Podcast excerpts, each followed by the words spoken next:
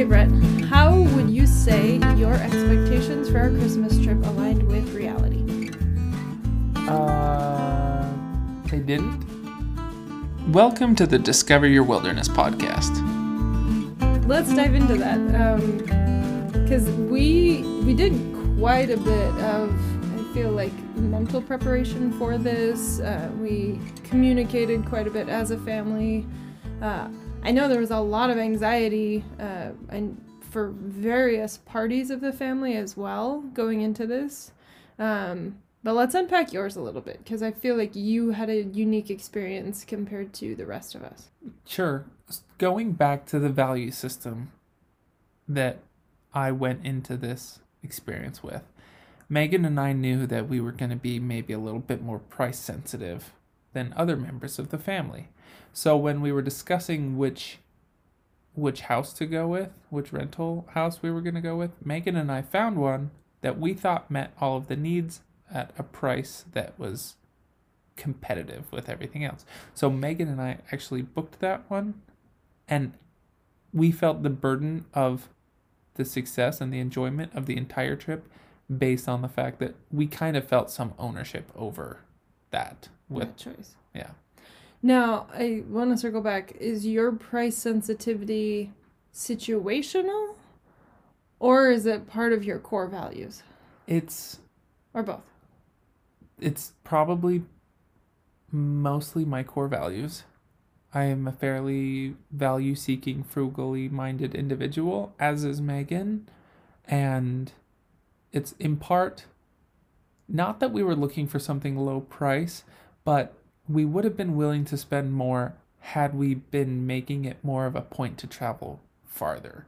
But the fact that we were deciding, we were choosing to stay close to home, I didn't want to spend the same amount of money going local that I would have if I was traveling to a foreign country, for example. Right.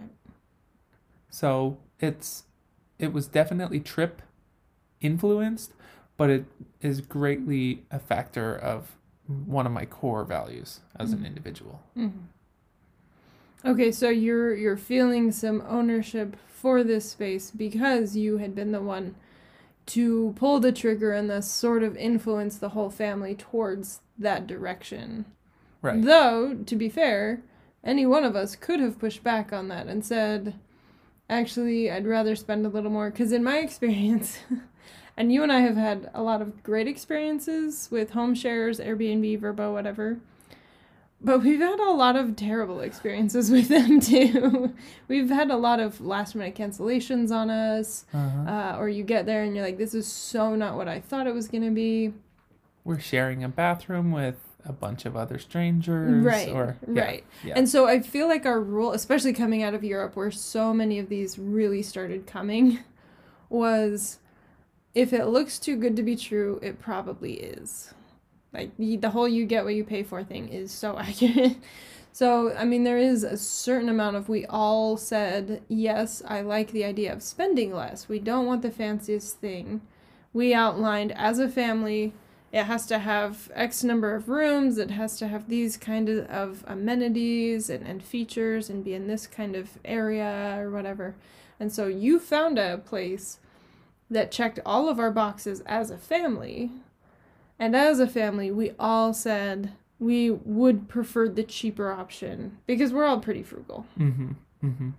So it's a little bit interesting to me that you feel like you owned that when that was, though you pulled the trigger and you put the money down initially, that was very much a group influence choice. Does that track? Yeah, I think it comes back to that convincing that I did that some people were saying we're happy with option A.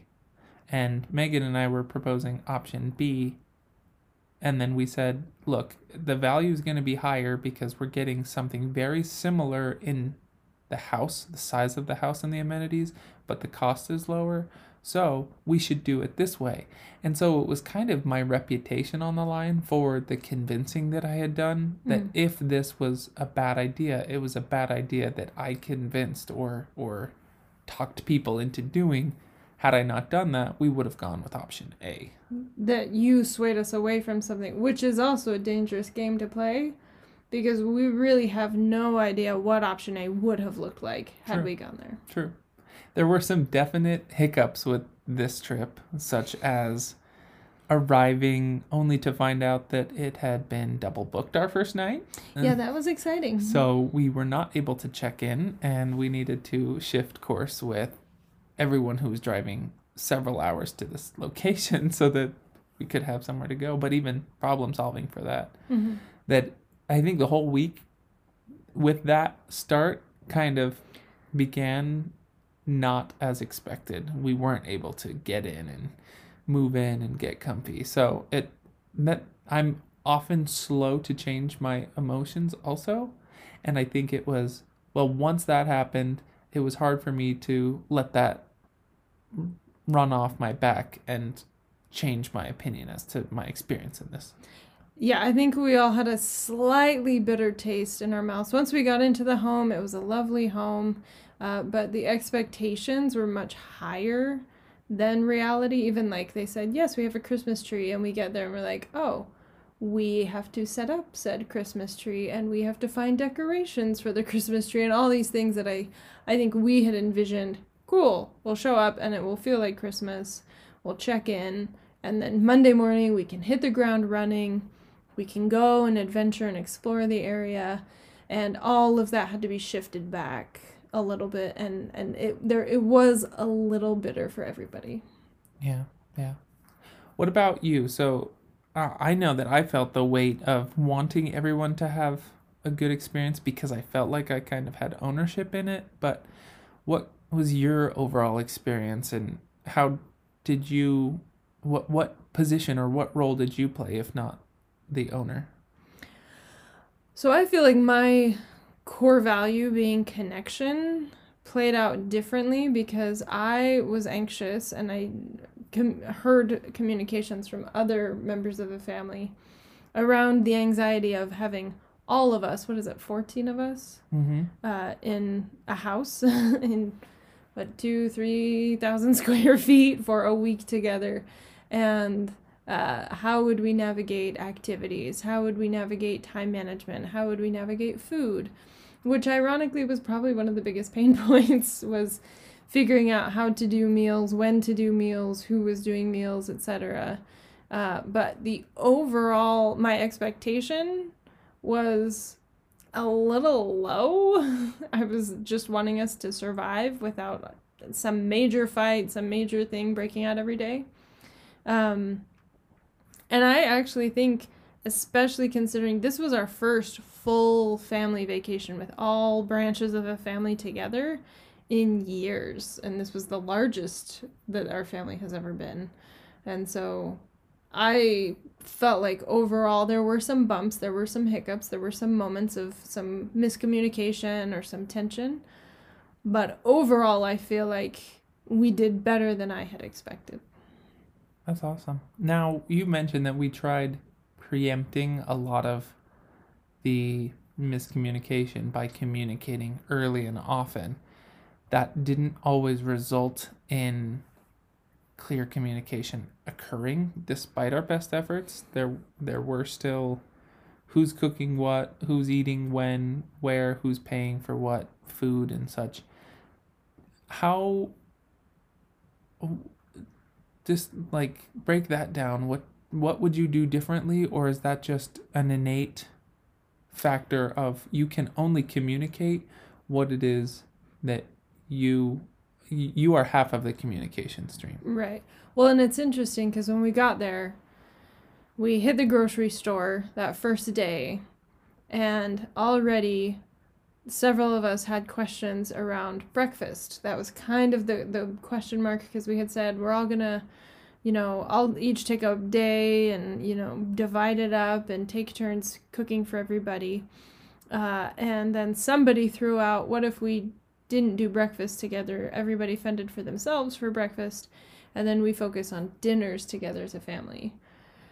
But the loop was never closed on that. And so some people were operating off of the assumption okay, we're all fending for ourselves. And some of us were aware that that had been thrown out, but that hadn't been established, whereas the previous plan had been established. And so we were going, I think we're still doing breakfasts all together. And so we had tried to communicate early and tried to put the options out there and make sure everybody was part of it, but it almost became a problem because in that democratic approach, we ended up introducing variables that were never fully addressed. They created some some really painful moments for certain people uh, as we had to sort of grapple with that and figure out what that meant. And I attribute some of this to the fact that we are made up of a bunch of households that mm. we you take care of your every meal when you're at home megan and i our every meal mm. our parents and our siblings in their respective homes then when you come together there is not unless you say mom and dad you own this take care of us there's this interesting power void or balance of okay, well, I need to make sure that I'm taken care of, but also we think that we're doing something communally, and unless someone owns that and says, this is what's going to happen for breakfast, lunch, and dinner, it can very easily be miscommunication just proliferate because 14 people can't always come to a consensus, or you can't guarantee the clear communication between 14 people. Right. Well, and it doesn't help that on the one hand, I feel like we're all pretty independent. Mm-hmm. I feel like we were raised to be pretty independent. We have embraced that, and we are all pretty uh, stand on our own two feet and figure it out for ourselves. And we've all traveled a lot and had to do that too. But we also all love spending time together, which is a great problem to have. that we love to go skiing together. We love to go hiking together. We love to go on adventures together. But sometimes together doesn't actually mean together, and we're still grappling with what that means. How much freedom is there, and how hard are we willing to work to really make sure we're all together for things? I think the clearest point of that example is when we went skiing and snowboarding. Because try as you may to be together, and we were going in air quotes together. As soon as one group goes up the chairlift, you're you're not together anymore. Mm-hmm. and they're going to be waiting at the top and people are going to be strapping in or there's usually breaks between your family members with other people in between so then someone else wants to go to a different thing a different run, run and you're in the same location but not proximate. And that is is very much not that together that together looks like if you're watching a Christmas movie or something. Well, especially because we were navigating a space that none of us had been to before. And so even getting down the hill meant exploring, and sometimes somebody ends up going one direction and somebody goes another direction, and now you're just hoping and praying you find each other at the bottom of the hill. like being together has to be a, a very intentional choice of we're going to this place and what will that look like? How will we stick together or when will we meet up? I think that's something we could have done better about is like time check-ins. Okay everybody meet back at the lodge around this time. In between do what you want go where you want. If you are able to stick with other members of the group awesome. But if we time box it then we'll at least guarantee that we can check in we can change groups up if we want someone can take a rest with little kids that are getting tired or whatever, but we can switch each other out. There was so little communication around that time boxing, and we just assumed we would be together that we didn't. In fact, I didn't see a lot of us for the whole day. Yeah, for an activity that we were doing together. Mm-hmm. A bit ironic. And that assumption, too, the expectation of together even if you learn early on okay, together is going to look different than what I thought. You have 14 people with different expectations of what that looks like, and it quickly becomes someone gets hurt or is sad because their expectation is not met. They they don't get to spend time with who they wanted to spend time with, expecting that together would be different than what it actually ended up being. Yeah, I want to spend a minute or so talking about Zion because that's another space where our expectations really got blown out of the water. What happened? Because you initiated Zion. Right. Megan, that was the one thing that Megan wanted to do while we were in southern Utah. So we made it a point to say we recognize together isn't always together. So we are going to go to Zion. Anyone else who's interested in going, this is the time we're leaving. Come if you will, don't if you don't want to. Turns out everyone in our group but one decided to come. And we did kind of a caravan, but then people needed to take like do side errands and stuff. By the time we actually got into the park, I took a wrong turn, missed where we expected to go. So we set some expectations, had some communication as to what we were going to be doing for an activity that day. Others followed suit, and then the third and fourth part of the group went the correct way, and then the park was closed to anyone else entering past where we had gone. So um, two of our cars weren't able to actually get in and do the activity that we expected or wanted or planned, and we had to pivot. And that was. I mean, the options for pivoting weren't great. I think that was probably the hardest part. Yeah. Is not only did we have to pivot, and by we I mean you, but what you could do in that space that you had left in the park was so limited. It was so confined. Right, right. So it was, uh, we'll make the best of an unfortunate situation, mostly because we couldn't communicate, right? If, if we were able to pivot, that's fine, but we weren't able to communicate that we had to pivot.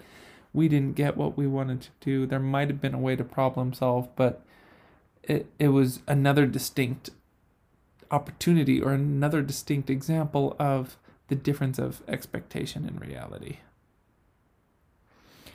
Now, if we hadn't ended up going as a big group, how would that, how do you think that would have changed your experience that day?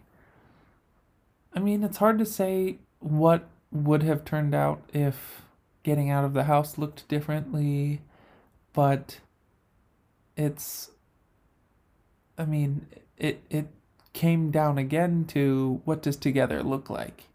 Because okay, if we're all if we're all going because we want to do this activity and we're going at the same time so that we could presumably do it together, then if everyone that we went with was in the same situation, then we would have all been together doing something that was not the expected hike. But the fact that some people were there and others were somewhere else, and we were neither together nor did some of us get what was expected, I think it just made everything more complicated. Mm-hmm. That that it I can't say if a smaller group or a different group would have went that it would have allowed us to get the expected hike in that we wanted because there's no way of knowing. Yeah. The moral of the story, kids, is use your maps a lot. because it was so fluky that two of us got through and were just fine, and two didn't get through, and there was no way of for the two of us that did get through to know until we got back to service that you guys were stuck, that you couldn't come up, that there was no way for you to get to where we talked about.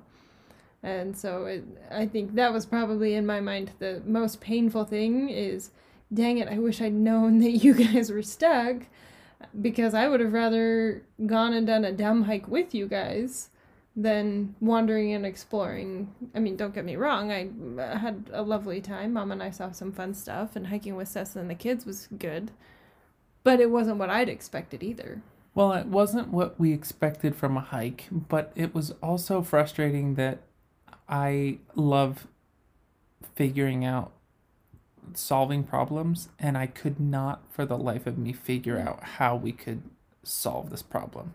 So if I had just, if it was clear, can't do it, there was no way to solve it from the outset, and I didn't have in the back of my mind, maybe there's a way to solve this, then we could have started off with trying to make the best out of a less than fortunate situation. But it was always like, well, but maybe if it could have been different. I don't think I was ready to release the expectation that I had. Holding on to that just caused the disappointment to linger. Mm. Were you telling yourself a specific story about yourself? I think I might have been. It was not necessarily about myself. I don't think as much as it was about the the this should be solvable. Mm. So I don't think it was the weight on me solving it. It was this should be solvable. This should be solvable. What's what's the solution? What's the solution? And then there is no solution. there is no solution, and that dawns on you. Mm-hmm. So this was Brett's therapy session for Christmas trip. Um, would you do it again? Obviously, not exactly the same way we did it, but are you still open and looking forward to another big family excursion? Yeah, of course. I I would do it again. I wish I could have let stuff slide off my back earlier and said, "You know what?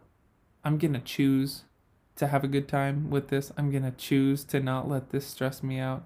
I'm going to communicate what I'm feeling." Part of it was my process for understanding what it was that I was feeling and then saying, "Okay, great. Now that I can identify that, I can work through it." and I can realize how silly it is. But not not processing it because I was so hung up on what was going on. I didn't allow myself to and had I done that I might have been able to have less of an anxious. So that's why I think going forward I would be able to say, okay, great these are the feelings that I've had. I can expect that this is, might happen. I'm going to be okay with it. I'm going to pivot and I'm going to choose to have a positive attitude anyway. Mm-hmm. So it was a success, if nothing else, because we learned from it. and we know what to do and what not to do better next time.